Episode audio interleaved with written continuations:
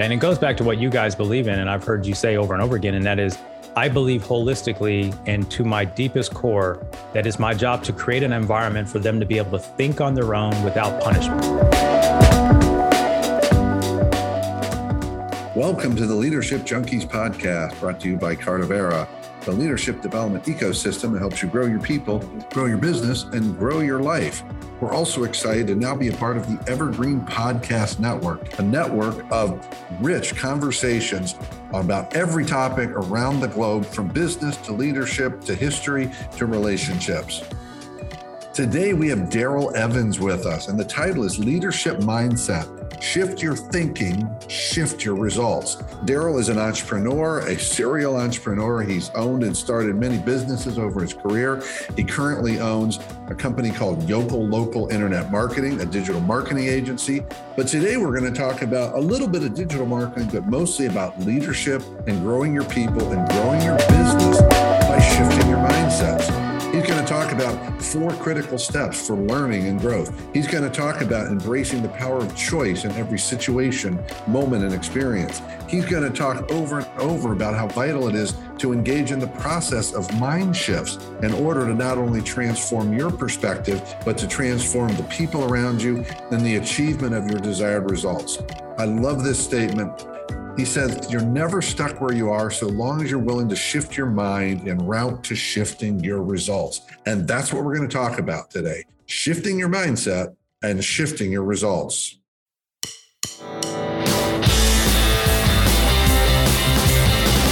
Welcome to the Leadership Junkies podcast, where we explore leadership, business, and personal growth to help you grow your business and live a richer life. We're your hosts, Jeff Dishwitz and Craig Matthews. We believe that leaders have to put their people first. And if you don't have time to grow your people, then you're not leading. Get ready for conversations that will challenge your thinking and help you transform your leadership and your business. Welcome to your bigger business and bigger life. We are excited to be back here for another fantastic episode and conversation. And today we have Daryl Evans with us. He is a serial entrepreneur and investor co founder of a company called Yokel Local Internet Marketing. And he and his team have helped entrepreneurs and companies generate over $300 million in revenue online since 2011. Probably not a surprise for the serial entrepreneur. He has personally started or operated six businesses since he was 20. He's also the host of the Mind Shift podcast. We love that. Mind Shift. Yes. Which launched in 2019. He's also the founder of the Mind Shift Business Academy. And Daryl's passion is entrepreneurship. We're going to talk about that today. He loves sharing the lessons, mistakes, breakthroughs, frameworks that have helped him and hundreds of other businesses market profitably, grow sales predictably, and build superstar teams. And his goal is really simple. We love this one.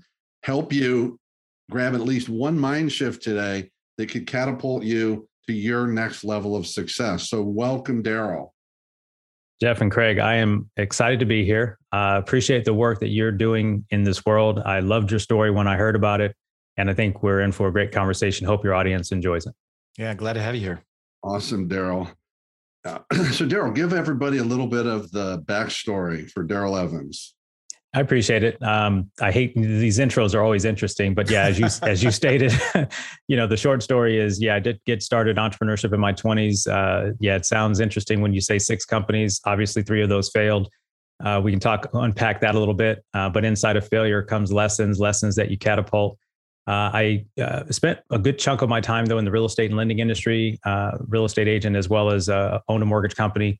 2008 came along pivot. Uh, I looked at my life plan. I started working with a business coach, life coach in 2005. Looked at my life plan in 2008, nine, and what was interesting was I I'd had a vision for something 25 years down the line. If you've ever done any work to plan 25 years, it's it's hard work, right? And uh, so 2008, 2009 happens in the real estate industry. It and in some reflection time, I said, I don't know that I want to stay in this industry, even though I was, you know, kind of at what quote unquote the top of the game and I decided uh, to start in the world of digital marketing. What, but the the basis of that really goes back in my early 20s, and maybe we'll unpack that a little bit.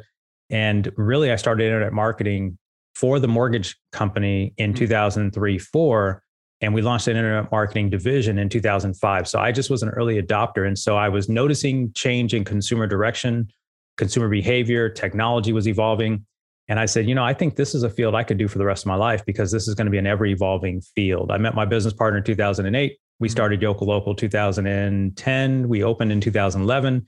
And as you mentioned, we've been, uh, you know, we've been helping companies grow now for the last 11 years with a, a framework that uh, sits at at the bottom of everything we do. Just like if you build a house, there's got to be a foundational framework, and then from there you can you can make some magic happen. So um, that's the short story. That's pretty awesome. So when you're looking at 25 years out, things change around you. How often did you revisit that life plan? I revisit it about once a year, once okay. sometimes once every two years.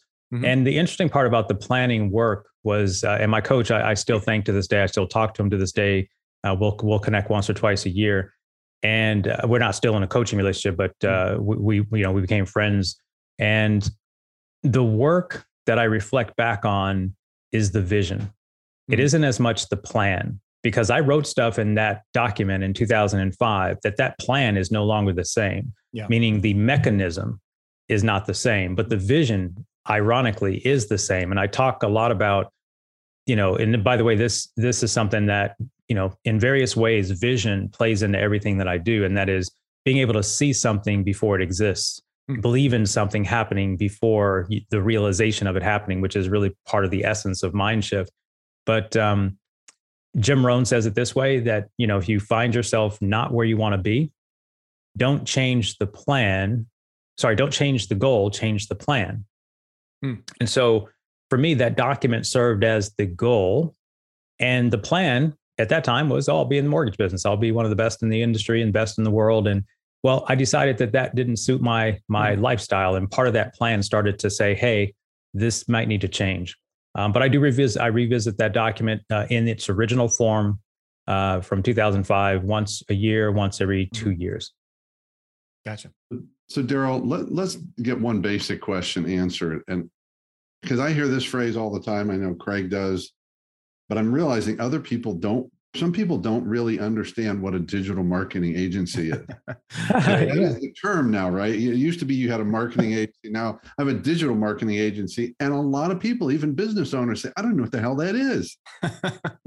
so give us give us the basics of what. It's a great question and a great distinction, right? The way you ask that question is a great baseline distinction we think about if we go back to, and I've studied, uh, by the way, I didn't study marketing in school. I didn't study marketing. I didn't study, I, I, studied finance. I actually wanted to go work on Wall Street. That's what I thought I wanted to do. Ironically, how does a guy take a finance degree with a customer service and fast food restaurant early beginnings in, in his working life and pivot that into the world of digital marketing through the pathway of real estate, mortgage lending, financial services, and fitness? how in the world does, right? But so let's answer the question. It's the interest traditional marketing, traditional marketing in its old school day, I'm going to keep it simple and say it was all about the creative. Think television media. Mm, it's yeah. a creative endeavor. Think billboards and radio. There's a creative endeavor to put together words and or images and then put them in front of people to gain impressions, right? If I put a billboard up on the side of the major freeway and I'm a I'm going to pick on personal injury attorneys just because it's an easy op. If I and I and, and listen, and there's something important about that. They have to do that because no one's going to Google in advance to search for the best personal injury attorneys in town in case the day happens that I get into a car accident and I need right. to hire one. So their purpose is to have Im- impression share on the mind because they say that you know uh, with repetition, people can remember things, whether they, your reticular activator system can remember things, whether you intended to even remember them or not. Like a song, you listen to a song how many times, and all of a sudden you can listen, you can not hear the song for 30 years, still know every word to the song. And it's a small world after all, just sticks. That's it, just does, right? So traditional marketing agencies, tr- traditional marketing endeavors was, in my word, about the creative with words and images to gain impression share. Digital marketing, in my uh, definition of it, is using the, we understand that the power of the consumer is in the hand of their phone or their mouse. Mm-hmm. And so our job then is to say, where are they going to go with their device or with their mouse en route to solving a problem that they want to solve that your product or service could help them solve. You see, when I was in the real estate industry or the mortgage industry, someone who needed to buy a home or needed a home loan were referred to me, and I had to be the conduit to handle that transaction. Today, you don't need me as a real estate agent or lender and a lot of other professionals who don't want to grab hold of this idea, but the consumer makes their decision 65 or 70% before they ever contact the professional. Yeah. So digital marketing agencies help companies if they do it right.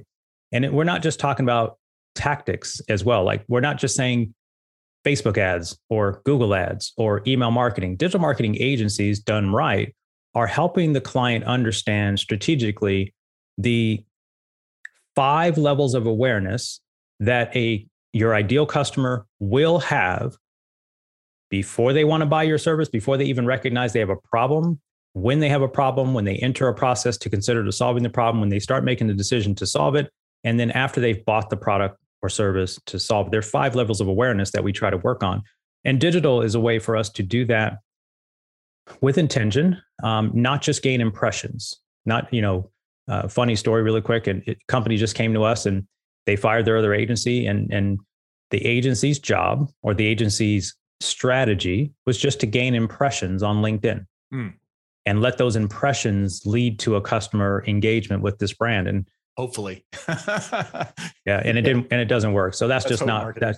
Yeah, so that hopefully that helps a little bit. So it's just a different, and unfortunately, a lot of companies that were in the traditional marketing space are easily flipping out digital marketing agencies and still selling impressions. I just just got off the phone with one of the major media companies in the country, which is a, a network affiliate in our area with the three letter uh, word uh, in their TV name. You guys could figure that out and I said, well, so what's the what's the end goal for my client if you want me to to represent this product to your client? And he said, well, we're just gaining impressions. my clients don't pay me for impressions; they pay me for results. Yeah, results mean ducats, shekels, cash flow, sales, revenue, top line. They don't pay me for impressions. well, Daryl, I think that's probably the best best way that I've heard it put um, I'm in the digital marketing space myself in another business, and I think you you really nailed it. Great, great job there. Thanks. Daryl, I, I want to make sure we dive right into the thing that most drew me in this conversation is this idea of mind shift. Mm-hmm. I know you love to talk about entrepreneurship, and I know already entrepreneurship, mind shift's part of that. You create a podcast called Mind Shift. So start with that. Why is mind shift so front and center in the work you do? and in the topics you discuss. Yeah, great. Thanks for uh, for asking that. Mindshift um, is personal for me first. Um, I realized in my 20s I had made some mistakes that left me in some places that I didn't really want to be in, but I had participated in the process of getting there. We could call them failures. I, I like to call them breakdowns. And mm. from a very sizable breakdown in my personal life, I had to figure out how I was going to have a breakthrough. Hmm. And I didn't use that phrase in 1998.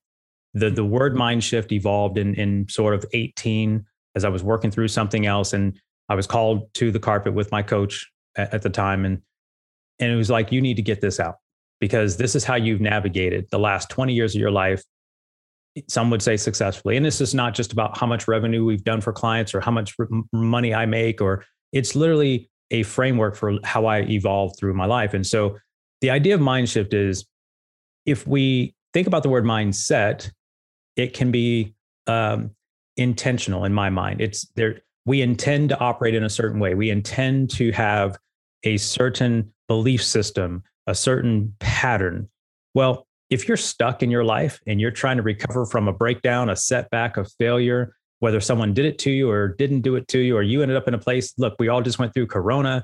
Uh, we had 2009 happen, 2008 happen with real estate. We had the dot com bust. I've been through them all. And then we have all the other things in life, such as medical crisis, such as d- divorce, and all these kinds of things. Well, now we end up at a place where maybe we didn't want to be. So the question is, is okay, those were the facts. So when I made a mistake in my 20s, I was faced with some facts because it didn't matter what I wanted to do to apologize. The facts were the facts. Right. And so the first step in the process is make peace with the facts, right? Stop blaming, stop pointing fingers. And so the idea is make peace with the facts. Step does two then mean, is to make. Yeah. sorry. So does that mean pull your head out of the sand and actually look at what's going on, get get real, open the letters that you don't want to open, and and figure out where you are at that point, right? it, it is. So okay. I, I I break it down a couple ways and say, listen, as leaders, if something goes wrong in our life, whether someone did something to us or we feel like something happened to us or we were just a victim of something, we were there. Hmm. And it's an ownership of responsibility and a level of humility to say, okay, it is what it is, but because it is, doesn't mean it's permanent. Hmm. Good point. And I and I get to make a new decision, which is step two in the thought process and in the framework, which is okay, what am I now going to do with the facts as it relates to what I want to be the end goal? So I will share briefly what, what it was. Uh, I had a relationship breakup and I had two children, um, and our relationship split, and she decided to move. She had every right to do so. But I immediately saw my life without my my boys at the time. Uh, I now have three kids, and we have a blended family now of five plus grandchildren. It's a beautiful thing. Mm-hmm. But the decision for me was I want to be a great father, but I don't know how to do that from a 1,075 miles away. Yeah. and I had to I had to say, okay, but it is not acceptable for me not to be a great father to these kids and be present as whatever presence looks like across 1,075 miles. And this is pre iPhone, pre FaceTime, pre all of they're, they're eight and two. So the shift was I've got to behave now in a totally different way. The facts are the facts. But if I if my goal is to be a great dad, and be present. And there's then I've got to become somebody else, right? And you guys know in leadership, a lot of times our next level of growth is in our next level of decision to become somebody new. Absolutely. Right. And so that becomes step two, deciding. And the decision in the decision means we cut off, right? The, I, the root word of decision, I believe, means to cut off. That means you cut off any other option. It's not an option to not be in this case, to not be a good dad. I get to define what that looks like, but I now have to make a decision. And the third step is the is the part where a lot of times leaders leaders get it because we always have understood mentorship and coaching and guidance and following the plan of someone else's success is always going to help us sometimes even if we're modeling that plan and we're iterating it for ourselves for our unique situation but step 3 in my thought process is okay well what's the plan to get us there? I played hmm. sports growing up. And I understood that in any game, we had a game plan coming into the game, whether I was playing or whether I was coaching. We practice, practice, practice, practice. And then when the ball was kicked off, this is a football analogy, when the ball gets kicked off, everything you may have planned could go to you know what, because the other team prepared better for you. And all of a sudden you're down 21 points in the first quarter. And you're like, oh, how did we get here? So the goal is game time adjustments, right? What lifetime adjustments are we making? And so step through is what, what does this plan look like? And in a lot of cases, I just learned early that there was no sense in me trying to figure it all out myself. Someone probably else had been in this situation before me. So let me see what their thought process was. And let me see if I can latch onto that and then iterate it for myself. And then step four is the hardest part, I think, and you, you might agree. And that is making it happen. right so so we we make peace with the facts we make a new decision about what we're going to be who we're going to become we decide we we make a plan and now the question is is are we willing to do the things every single day the small behaviors every single day repeatedly for a long period of time that makes that happen how am i going to be a good dad by the way who gets to judge if i'm a good dad or not me or them Your kids they do yeah. they do right so if i'm mindful that I, my ego has to get out of the way. Yeah. I have to operate in a totally different way. So Daryl, there's a lot in there, and it's yes. a lot of really rich, rich pieces. One, a couple things I want to highlight. One thing I heard you say was this idea of not being the victim, and you know, I mm-hmm. think you said that a couple. All these things happened, and I think a lot of people don't believe that there's actually a choice to be made in that moment. 100%. So, what has been the key? Let's just focus on that question right now. What has been the key for you in make getting that place of making that choice in the moment? Because I'm sure it wasn't a hey, light switch, I got this. Right. Let's just talk about that narrow piece right now. Yeah. Uh, it's, it's a great question, um, Jeff. The I think when we really think about it, we all try to say as leaders sometimes we're maybe numb to our emotions, and I like to say that in the moment that that happens when we're dealing with the crisis, we're dealing with the situation. I just say, do I like how I feel right now? Hmm. Do, do I actually like how I feel? And here's what's interesting nobody out there can control how I feel, right? right? There's a pro, uh, African proverb that says, nobody can make you feel inferior without your consent. Hmm. See? So it's all inside. And so the question is, is getting getting real about how do you feel and then making a decision. It's a binary decision, by the way. It's a binary decision has to be repeated in every now moment going forward. right. I love the book The Power of Now, Eckhart Tolle. Every moment is a now moment, and we get to renew our decision or our commitment to feel or do or be something in that moment. Right. It doesn't mean that because her and I split and I made a decision I was going to be a good dad, it was just beautiful roses for the first couple of years. Relationship breakups have have some stuff. They have some grit. They have some dynamics, right? And we had a couple, but we've been great parents. It, it just worked out. But that renewal of that decision. So the the answer is, how do I feel right now? Do I like it or do I not? And guess what? I get to control the next step to feel better. And in many cases, the the step to feel better is to change my focus on what is and what I want to what what I want to the belief that I can feel better in the next moment. And I can control that next step. Here's what I mean. I like to say, uh, I use, I'll use a lot of analogies. If I have a headache, everyone on this, everyone listening to this has had a headache at some point. There are varying degrees of headaches, everyone would agree. I've never had a migraine, so I can't speak to the, to the pain of a migraine, but I understand those are the most severe. Hmm. But a simple headache, there are a number of reasons why the headache could be ailing you at that time. In addition, there are a number of solutions that could get rid of the headache.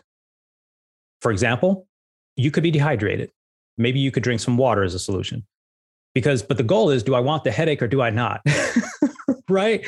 And if the answer is simple, I don't want the headache anymore, then I can start to eliminate choices. I can drink some water, I can take a nap, I can go get a massage, I can stretch, I can do some, uh, you know, um, uh, qigong, or if I'm into that kind of yoga, I can go for a walk. I can take my focus away from what is stressing me at the moment. Mm-hmm. All of it is to try to feel a little better. Mm-hmm. And if we can move our place of energy to a feeling better, it's interesting how things just start to open up and things pathways instead of this constricting, right? We know that in heat things expand and in mm-hmm. cold things contract right? So when we have something negative happen, we oftentimes contract into, we talk to people who who just want to empathize right. and, and and right and hold you in this contracted emotion. And i'm very quick to figure out how do i get away from that emotion and expand my awareness expand my energy expand my possibilities regain my belief in a positive outcome. Um, it takes work. And you guys know leadership takes work. This is not as easy as a light switch, right? Um, I, go ahead. No, it seems like that's the essence of the law of attraction too. You're you're looking for the the thing that's going to make you feel better. The better you feel, the better you're going to feel in the future because you're going to be attracting those things. Yeah, yeah. I mean, I I I I see it that way as well. I I, I never thought of it as the law of attraction, but I guess that does make 100% sense. Um, and and the interesting part is we control the feeling, and that's yeah. the essence. That's the beginning of mind shift. We are we're at the basis of the control of where we want to go from here. There's no external source. There's no external pointing the finger as well if so and so or if they would have or because right all of that may be true no one knows what the what the cause really the root cause of the real estate collapse or corona or any of these things the facts are now here so what do you want to do about it? Right. And I think in that moment of decision, Tony Robbins, I learned it in my 20s from from him, and I give him a ton of credit for this. And it's in the moment of your decisions that your destiny is shaped. Absolutely. And if you and in those decisions, though, you're cutting off other options. Mm-hmm. Right. I made decisions that I had to make decisions that I wasn't going to do drugs. Mm-hmm. It wasn't like I never saw drugs. I just had to make a decision I wasn't going to do them. Mm-hmm. Right. And I had to renew the decision because it wasn't like I was hanging out with people who didn't do them. right? Okay. I got to renew the decision. I got if I don't want to be someone who's over indulging in alcohol, well, I gotta, I, I can't hang out with people who overindulge. I, that's a decision, Right. right? And so friendships and all those things, all of the the renewals of those decisions in the now moment is um, really where the work is. I think. Well, it seems like this would be you becoming the person who does those things. It's like the be do have, you know, that Zig Ziglar and many other people have talked Mm. about. If you want to Mm. have something, you have to do something to get that something. But in order to do that something, you have to be the person that does that thing. Yeah. And so, Yeah. what is what have you found to be the secret of becoming the best you, Daryl? Working on it every single day. okay. No, I mean, I, I- it sounds. No one wants to hear it. No one wants to hear the answer. The fact of the matter is, I, I'm blessed, super blessed, that I started as an entrepreneur in my 20s. Obviously, I didn't have a clue what I was doing. I just knew that if, if you know, you- if I buy something for this and sell it for more, I can make a profit, and profit seems better than wages. And so, I, I don't know. I just, I just, but but the truth of the matter was, I didn't have anyone else who was a young entrepreneur. I wasn't in, a Mm. part of the millennial crew that's everyone starting a business in their 20s. When I was in my 20s, that wasn't normal. Right. So I didn't have a crew, a network, a mastermind. I didn't have anybody feeding into that. It wasn't that they were talking me out of it. I was blessed in that regard. No one around me tried to talk me out of starting businesses. Not even my parents, no one. So I was super blessed that I didn't have naysayers in my corner. So, um, but the reality was I had to figure out that I don't know what the heck I don't, you know, four levels of consciousness, right? Four levels of consciousness in psychology, four levels of learning. Sorry, I, I hope I'm saying it right. Uh, conscious, unconscious incompetence is that level where you don't know you don't know, Mhm. right? Conscious incompetence means you know you don't know. Conscious competence means you know that you know, but you have to still pay attention and work at it to make sure it happens right. And then unconscious competence is like tying your shoes. You just know how to do it. It's like driving a car. You just know how to do it. It's like riding a bike, though. You haven't been on a bike for 30 years. You still remember how to do it. I got on a pair of roller skates about three years ago to go to a roller skate party. I hadn't been on skates since I was probably 21. yeah. I, I, I didn't fall.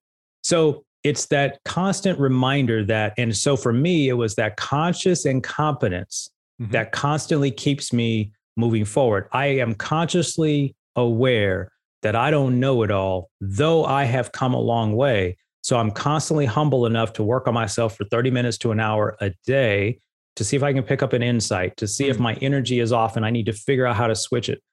I lead people like you lead people. We have companies, we have companies that that that need my help. We have team that needs my help. I've got the podcast and I have to constantly keep working on myself every day. And so that's that's the work and it's intentional work. Awesome. So Daryl, there's there's a lot, so many more threads to pull out of there. One thing that hit me, I'd never heard the phrase, and I heard it come into my head. You were talking about having these people who empathize with you, not in a positive way. And it struck me.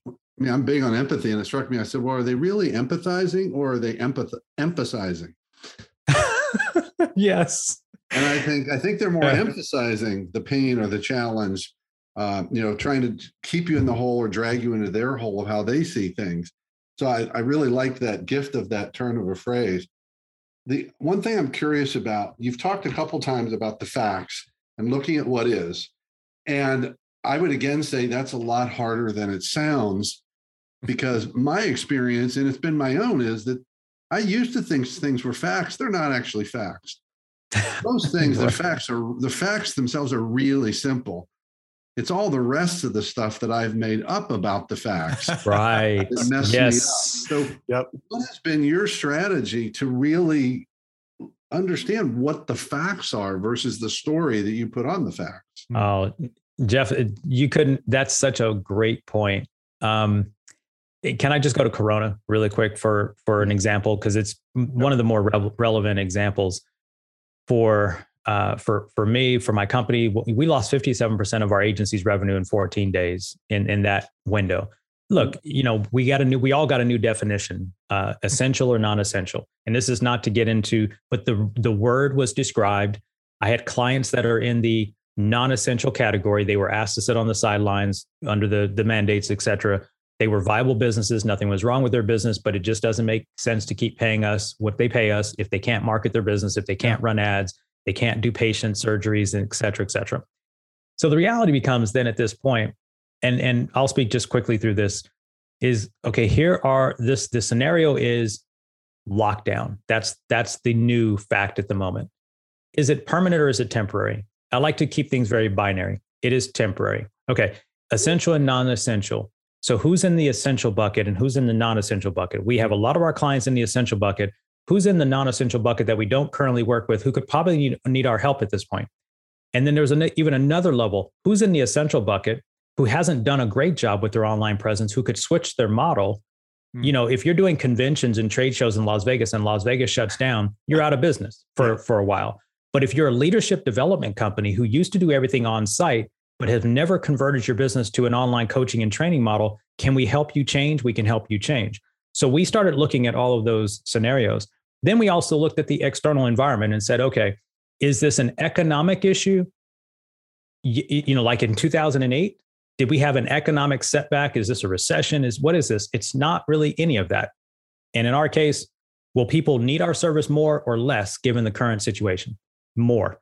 So in doing that, sure, it hurt that the it hurt that the revenue was stopping, but it I, I didn't have to I didn't have time to sit in it because we were able to evaluate what the new decisions would be at that point.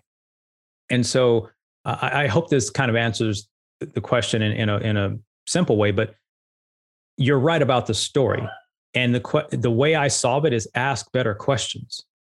Hmm. See, if, if I ask better questions, I can get better answers. You're and a lot of times, language now. oh my gosh! And to your point about the, the the people that are emphasizing, they're not asking questions; they're taking your side on your stupid story. Great point yeah. I mean, if you can have like some sort of ability to like somehow reshoot the video of a different version of what they're saying to realize that what they're telling, let, let's say I go, oh man, I just had a shitty week. This bad thing happened. And then someone comes up and says, wow, you're right. That really was shitty that's not really what I need to hear. not, helpful. Not, not helpful. but I certainly don't need to go. Well, I'm I'm surprised you don't feel worse. Let me tell you about how shitty my day was yesterday. Yeah, right. When did it become about you? I'm, I'm I missed the story. So oh. I want to ask you this question. I'm going to pull back a little higher level here for a minute, Daryl. When you were talking about mind shifts, two things hit me at the same time, and I'm curious how they're the same or similar, maybe different.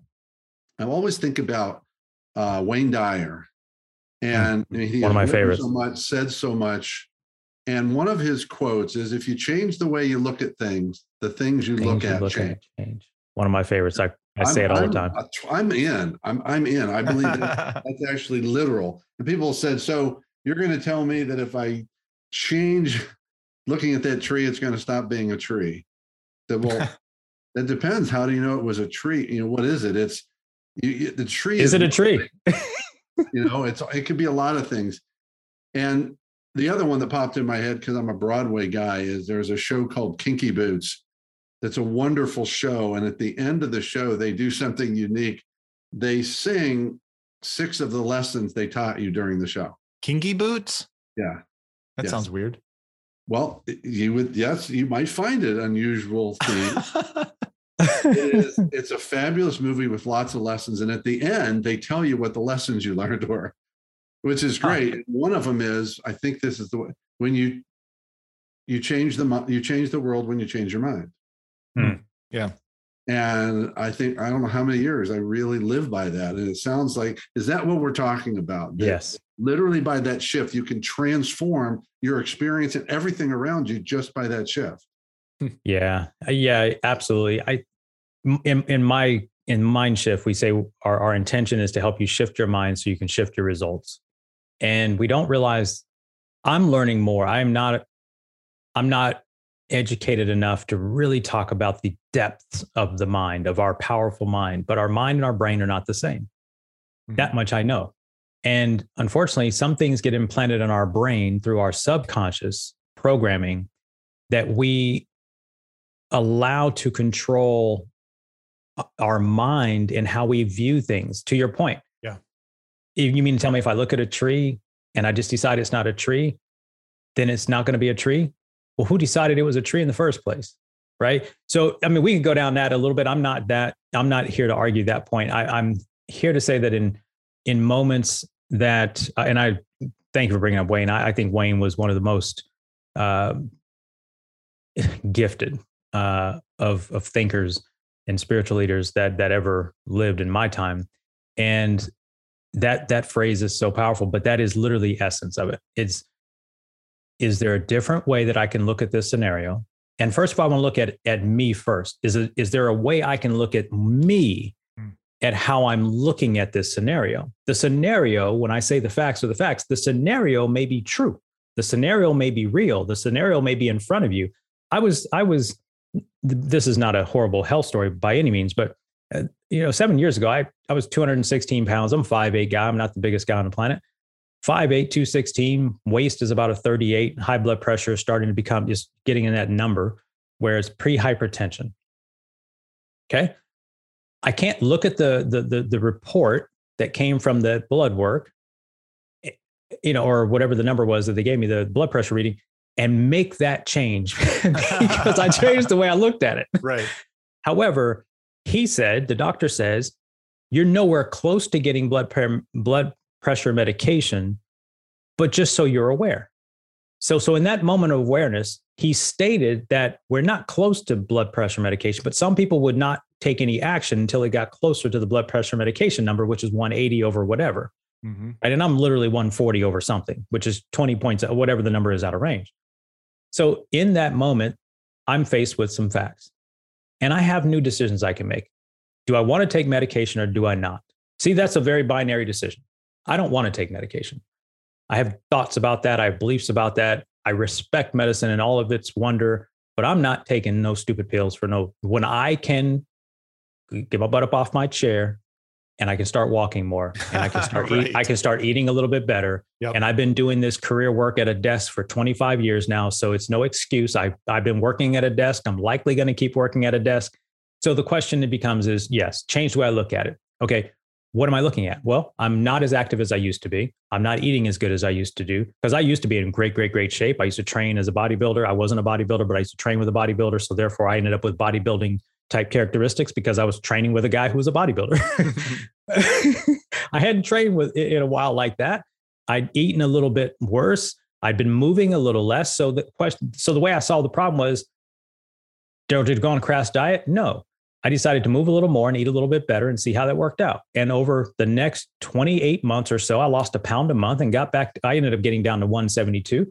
And I still hover today around 176, 77 on most days. So I've kind of regressed about five or six pounds. But my point is, I didn't need a crash diet. It was just a decision. And I just had to renew it because if I'd have taken a crash diet to lose 30 pounds or whatever it was, it probably wouldn't have been a lifestyle change. Yeah. So Great point. But Daryl, let's go back to this. I, I'm glad we had this discussion. I don't know why the tree came up, but as I'm listening to you, I'm thinking about, yeah, maybe we can agree. Like you said, who decided it was a tree? we can agree that the tree, it's factually a tree. It's a big but now let's take two different people looking at that tree, and one who's in the lumber business, hmm. who says that tree is a source of lumber to build homes from which I can generate a profit. And someone else looks at it and says this tree is a part of an ecosystem and that's important for that tree to be there to remain part of that ecosystem. It's still a tree. It is. But those people's perspectives yeah, great determine point. what they actually see and how, what they interpret mm-hmm. and how they perceive that tree. And that people say, well, it's just a tree, but this ha- this applies to everything in our lives. Those are the decisions, and I need to be aware that I may have perceptions driving how I see that tree or that problem or yeah. that opportunity, whatever it is, some are unconscious too, that will influence and sometimes poison what I see. And I think that's, yes, did the tree change? It actually did. In one case, it's a source of building something, and the other, it's a source of creating life. Yes. Life and wealth. Yeah. Yeah. Yeah. Thus the essence, thus the essence of discourse that we have in the world today on literally every subject, right? And yes. you know, it's interesting because I did learn something, um, and I'm gonna see if I can say it right because I I I don't like to try to quote work or things that I'm learning until I really understand it. But um, in every subject, there's the there's the wanting of it and the absence of it. And so I, I have to leave it there, but there is this tug of war on every, just like you said, the tree is a perfect example. To one person, it's revenue and and and the source of building a community, for example, and to a squirrel, it's home, right? To a bird, right, it's home. And so that is the tug of war of this of of this uh, of this life. Let's take a quick break and hear from our sponsors. I've been a Beta Gamma Sigma member for the last 20 years. If you're looking to hire, the right candidate is closer than you think. Beta Gamma Sigma is the International Business Honor Society, exclusively for students at the top of their class in the top 5% of business schools in the world. BGS members are academic achievers, skilled leaders, and experienced problem solvers, and their skills and experience extend beyond the classroom. They hold chapter leadership positions, attend global business summits, complete ethics trainings, and engage in world class internships with top corporations. When you hire a Beta Gamma Sigma member, you are truly hiring the best in business. For more information, email bgshonors at betagammasigma.org to learn more about how to hire BGS members. My name is Cindy Burnett, and each week I interview at least two traditionally published authors on my podcast, Thoughts from a Page. We talk spoiler free about their books, so you can listen whether you have read the book or not. And then we delve into things that you most likely won't hear about anywhere else the importance of the cover design, why they included various aspects of the story, personal details about both the books and the authors' lives, and so much more. You can find the podcast on every major platform and learn more about it on my website, thoughtsfromapage.com. Thanks so much for checking it out.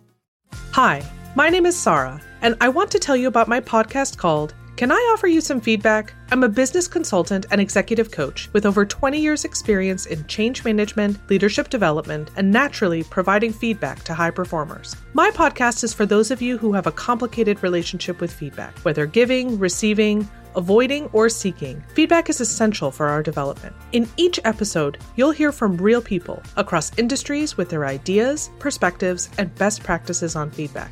I'll also be sharing business bites with you simple explanations of organizational tools, management techniques, and leadership philosophies that will help you and your businesses thrive. You can listen to Can I Offer You Some Feedback on your favorite podcast app or learn more at evergreenpodcasts.com. Welcome back. Let's t- transition this. I mean, I, I think the analogy works well, but let's get away from the tree and let's think about you know entrepreneurs and let's go to a phrase you used earlier daryl you're talking about the four stages of learning and what i don't know i would say if we marched in 100 business owners right now entrepreneurs and said do you know that you don't know what you don't know i'm pretty confident that 100% would say absolutely but then my question is if we went to their people around them, how many of them would say that in their day to day leadership decision making, do they act as if they know that? Hmm. And the answer is not going to be 100%. It's a blind spot. How can you know what your blind, blind spot? Yeah. So talk about mind shifts and blind spots, especially that one. I yeah. I don't know ever. I don't know. I don't know. Knowing knowing what I know about you guys' work and what you stand for, uh, I have said for years, hopefully you, the hardest part of growing a business from a leader's perspective is people and people, growing people, people management, elevating leaders, creating pathways, um, in my experience. And so when we talk to the leader, and I am one of those, and I have blind spots, and my partner has blind spots, and every business owner I talk to has blind spots it it always comes back to a level of sometimes ego, sometimes ego's in the way. I've been doing this for so long. I've had the company, I've had the company X number of years. I started it 38 years ago. My great great grandfather started it and said, and so part of it is ego. Um, and then some of it is believing that, and this is just I'm see, I'm trying to see if I can get to what I really want to say here, and that is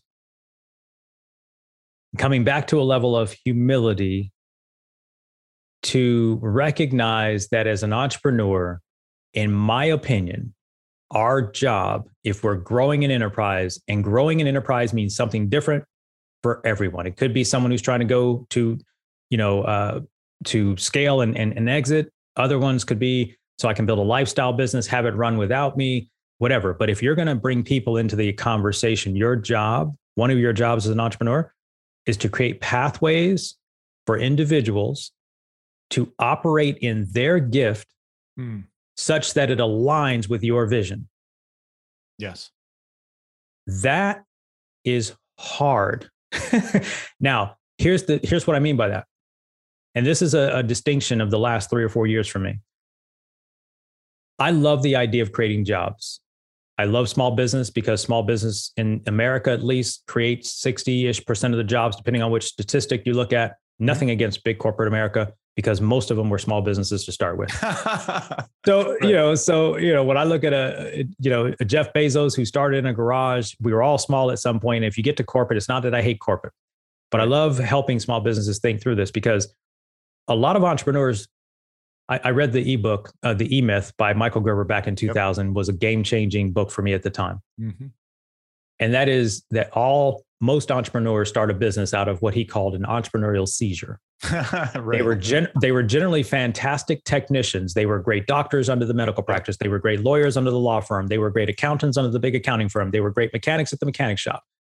Got in got in some fight with the boss who wasn't doing anything in their opinion I'm the one who makes it all happen around here. I'm going to go start my own thing because if this if I left, this place wouldn't make it right. So it's an entrepreneurial seizure, as Gerber would describe it, in my best way of re- regurgitating it. The problem though, though is now you own a job.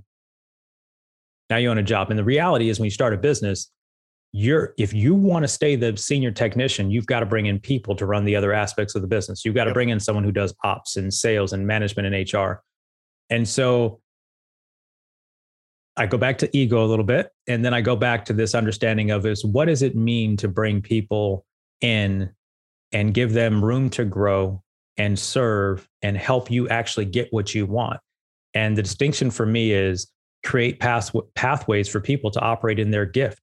See, their gift is not being the CEO or the business right. owner, or they wouldn't be working for you. Yep. Um, that happens from time to time where someone comes in, you know, sort of wants to coast through the environment so they can go start their own thing, but not often. Most people want safety, they want security, they want certainty, mm-hmm. right? So your job is to help have a business model that gives them opportunities for them to do what they do best so that you can do what you do best and have a vision for the future that they find their job fulfilling. I love uh, that you you've actually nailed it as far as this is this is how to to do that. I I look at it. You say it's it's hard. Yes, there's a lot of thinking that goes into it, but to me, that's some of the excitement about leadership because you get to transform people's lives. You get to guide them in a way that helps them show their brilliance and to to really live their best life, which has a transfer effect to their family, to friends. It, it's we are in a place where we can have a significant impact on a lot of other people.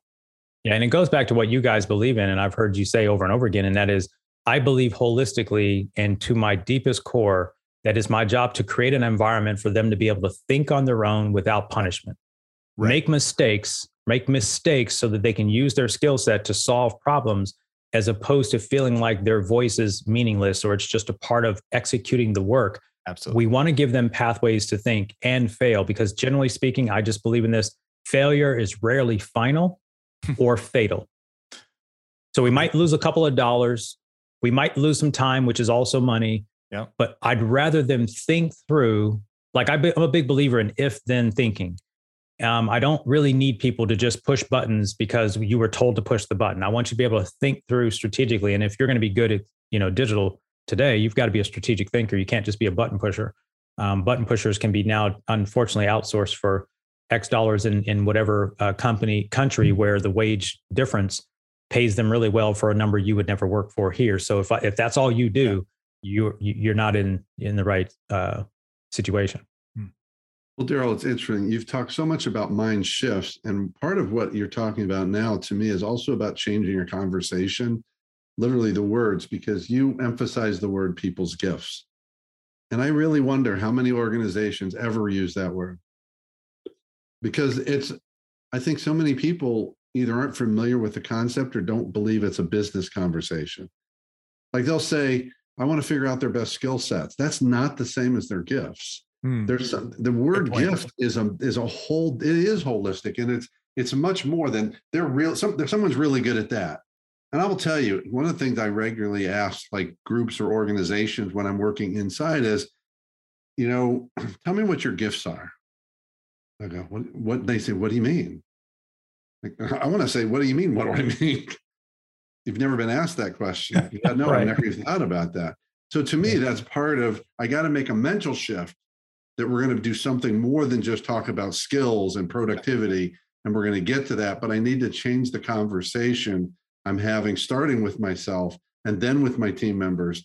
Because to your, I love the phrase, the best I wrote it down was creating pathways for your people to best utilize their gifts in alignment with the company values and objectives and vision right that's that's a simple statement but that's in a lot of ways bigger than a lot of organizations are thinking today yeah and listen i i don't have enough time in other organizations to know how they think because I, I never have been in the corporate environment world that long. I've had a few stints in them i will say though to your point the two that i can think of and and listen things change when you're a bigger enterprise and you're running more like a machine and i'm not suggesting that this should get lost in the conversation. I'm focused on small and mid-sized companies that are probably you know anywhere from 500000 to to 5 20 30 million dollars that's that's that's our sweet spot and i see that companies there were entrepreneurial driven mm-hmm. entrepreneurial sales focus grown and now you're you're at a place now where you now need other talented folks to carry the ball, mm. right? You can grit your way to 30 million. If you, you know, you can grit it there. But at some point, you've got to, you know, you, you've got to create those pathways. And so one thing I, I'll share, and I shared this just a week ago with someone uh, I was coaching with.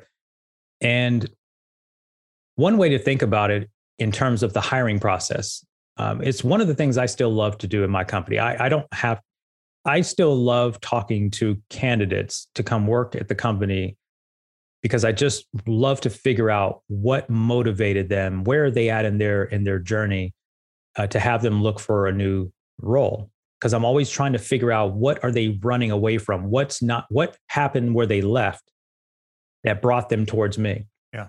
What is also interesting though is a statement or a paragraph that I put in job descriptions. It, they're baked in our job descriptions when we go to post the position, we describe in a way the day in the life of being in our company, not from a skill like you just mentioned. Um, Jeff, like you just mentioned, it's not just the skills or the past history of experience or the degree. I want to get you the person who would thrive in this role is someone who thrives in a changing environment, is goal driven, is a self starter, works well with a team, communicates well through today virtual. And I'll, I'll use descriptors that my intention is to say, I'm not that. I don't do well with that. Mm. I, I don't care about the punching of the buttons and all the sticks and the hammers that we got to right. throw. If you can't see, uh, we don't micromanage in our company, so I forget how I write it, but um, doesn't have to be micromanaged, is self sufficient with managing their day. Yeah. So these are characteristics, these are traits. Mm-hmm. And I'm trying to, first of all, I don't want to be in interviews all day. So I'm, so, so I want to stop the person who needs to be told what to do every five minutes because yeah. that's unfortunately what happens in corporate. Corporate tells you to be there at this time, do this and that, da, da, da. I'm a more entrepreneurial firm where I'm trying to, you know, for lack of a better phrase, I want thinkers. I want people to have freedom and flexibility. I don't, I'm not going to put a block on your computer so that you can't log into Facebook. I'm stupid. If as an employer, right. I'm dumb to think you're not going to log into Facebook. So I was very fortunate to being here in Vegas and learn from Tony Hsieh before he passed away, uh, what he talked about and how they did things at, at Zappos. And people get into the conversation about whether it's good, whether it's not good. What he said, though, that stuck with me, and I, I didn't meet him personally to hear this, it was in a seminar, but he said, I expect that my team will give me five and a half hours a day and they can do whatever else with the other two and a half. So if they work eight, they can do whatever they want with the other two and a half. I just want five and a half because that's what the studies show that you're going to get in terms of productivity hmm. on an average workday. You're not getting eight hours of work. So it doesn't. So in his world, you can do whatever you want. Go back and take a nap. I don't tell you when to take a lunch. You do that. I just need five and a half hours. And of course, they had shifts and governance inside. But I just, when I heard that, I was like, that's a relaxed way. But in order to do that, you have to hire the right people. The goal is to empower them hmm. to do what they do best, give them room to fail, and then course correct if and when necessary for the vision and future that we're heading towards. Um, and of course, you guys know this in, in people development and such. But anyway, that's just how I think about it and how we've tried to do it in our company and pass that along to the companies that we we work with that are growing through some some challenges. Yeah. Wow. But that isn't our jam. People development, that's your jam. That's, you know, I'm just giving it from my perspective. It is our jam. that's your jam. well, Daryl, it's so great. You know, from your from your mouth, from your lips to uh, every business owner's ears, and more importantly, their heart, uh, that would change things. Uh, what you described Absolutely. Is, is, is a shift for sure, uh, but it's one that is really people focused around mission, and it'll pay dividends in buckets, buckets of flood uh, but I think there's a lot of trust in that. People are used yeah. to doing it the way they've done it and the way that it was done to them and for them. Mm. Mm-hmm. And it was both. And, and it's not unusual for people to lead the way they were led. But times right. have changed, people have changed, and uh, the workplace has changed, and expectations yes. have changed. And so it's up to leaders to change and to make those shifts that you talk about. So thank you. Thank you, Daryl, for bringing all this wisdom to us. Oh, thanks uh, for having me, man. This has we, been we great. always want to give our guests a chance to highlight or promote something going on with them or their business. What is that for you, Daryl? If you've enjoyed today's conversation, uh, I'd love for you to listen to other great thought leaders and, and Jeff and Craig. Hopefully, I can have you on my show. But uh, check out the Mindshift podcast, and uh, it's available anywhere you listen to a podcast. If you want to connect with me further, have a conversation or discussion about anything, I'm at darylevans.net. Um, and I'm on social everywhere you can think of. So, so one clarification to find the Mindshift Mindshift podcast. Mindshift is one word. Yeah, so Mindshift is one word, and actually, there's a, a, popular show in the NPR network that is actually called Mindshift with singular words. So we're the mindshiftpodcast.com. That's the website, but the Mindshift podcast uh, with Daryl Evans is is going to get you there. Uh, we've got a, a blue uh, logo background, so if you see the one with blue, uh, then you're going to be in the right place. And that handsome blue, face. you. yeah, appreciate it. well, so uh, thank you for that. We know how people can reach you. So, Daryl, uh, as we do some of our wrap up questions, what's that piece of wisdom to leave our listeners with? I always refer to the very simplest of of thoughts, and that again is taken more from Jim Rohn, but it's also without a vision, people perish. You can say it a lot of different ways. And that is you're never stuck hmm. where you are so long as you're willing to shift your mind in route to shifting your results. And just the acceptance of the a possibility of a shift in plan, a shift. Just give yourself the possibility because once you give yourself the possibility, believe it or not, as as uh, Paulo Coelho used to say, or, or I believe he said in his book The Alchemist, is is just make the decision to shift and watch the world just open up and bring you the resources you need to get there. And I know that's esoteric, and I know that doesn't sit well with people that want a rigid, strict plan. But I'll finish this last piece, which is, you know, the art of war: tactics before strategy is the noise before defeat. Huh. But you can't you can't get to a strategy if you have been if you haven't made the decision to win the war. Hmm. win the war of this moment. What does this moment mean? And so shift your mind shift your results. That that that is a level of possibility that opens up an endless amount of resources that could come your way. And um, that's probably my best uh, piece of advice for ending today. That's beautiful so, Daryl, I, I want to make sure and ask this next question because it's one of our favorites, and I just have a feeling you're going to give us something good on this, something juicy. Okay. Tell us about that movie, that movie scene, character, or whatever it is that speaks to you about leadership. I was in a really rough place in 2000, uh, 99, 98, 90, 98, 99, 2000. And I'm recovering from that personal story, starting a business, back kind of against the wall. I watched Gladiator mm. around whenever 2001, whenever it came out. So Russell Crowe's character is is Maximus Decimus Meridius, and if anyone's seen the movie, there's a spot at the end, and it's at the end, but it really spoke to me about a, a, a measure of leadership. He could have killed Commodus at any time he wanted. Mm-hmm. Once he got the the once he got you know the favor of the people, he could have killed him anytime he wanted. And I remember him telling uh, the gal who was his former love or who wanted Commodus' sister that um, when when she had him in the chains in the in the thing, and he says, "Well, why don't you kill Commodus?" Well, anyway, once it becomes a known that that Gladiator is really Maximus, and Commodus comes out to confront him, and he Commodus says to him about he talked about his about killing his wife and killing his son, and and hanging him from the tree, and you could see the emotion on Crowe's face as Maximus, and he could have killed him in that moment and been done. And he said to Commodus, The time for honoring yourself will soon be at an end. Hmm. And in that, in that short script, what I saw and I heard and the way the writers wrote it was here's this leader who now has the world, this, this population of people looking at him, and he could have taken the easy out. He could have taken the easy out and just erased his enemy in that moment. And he just simply said, he looked him straight in the eye with tears and the time for honoring yourself will soon be at an end, sire. And he walked away. And I thought of that from a leadership metaphor of, from the standpoint of, there are a lot of things we're confronted with and we can react mm. and we can, it takes a lot of character to be in that kind of adversity, that kind of scrutiny. First of all, he was, they, they tried to kill him.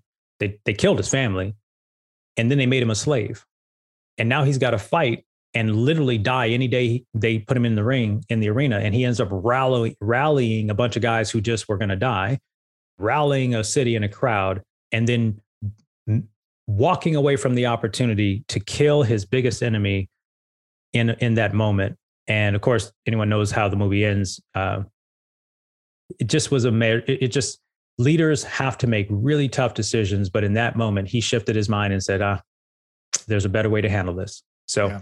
it's an interesting line. I'm, I'm a big movie guy. I like to, I like the stories they put together. I think people who write movies are just some of the most amazing people out there. Yeah. Gladiator's definitely one of my favorites.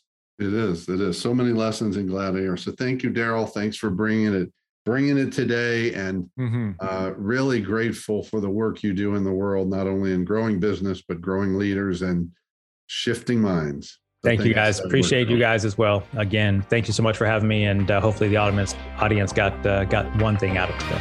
Oh, they will. If you enjoyed this episode, please go to your favorite podcasting app, rate us, give us some comments, share some love. It helps us to get our message out to more people. Thank you so much.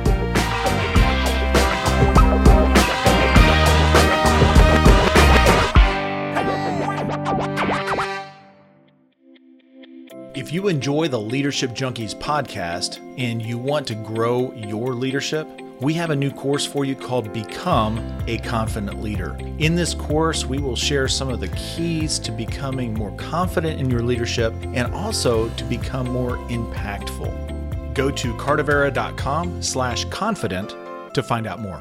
See you on the inside.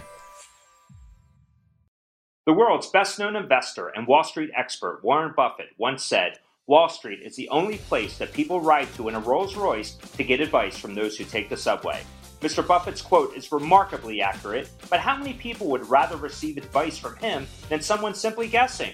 Welcome to Buy, Hold, Sell, your single source for Wall Street knowledge and profitable guidance. Please join me, Todd Schoenberger, and fellow trader Tobin Smith, as well as host Veronica Dudo, for a podcast known to move the needle for investors. Tobin and I are seasoned Wall Street executives with deep investment experience, and we are prepared to share our advice to those who choose to listen.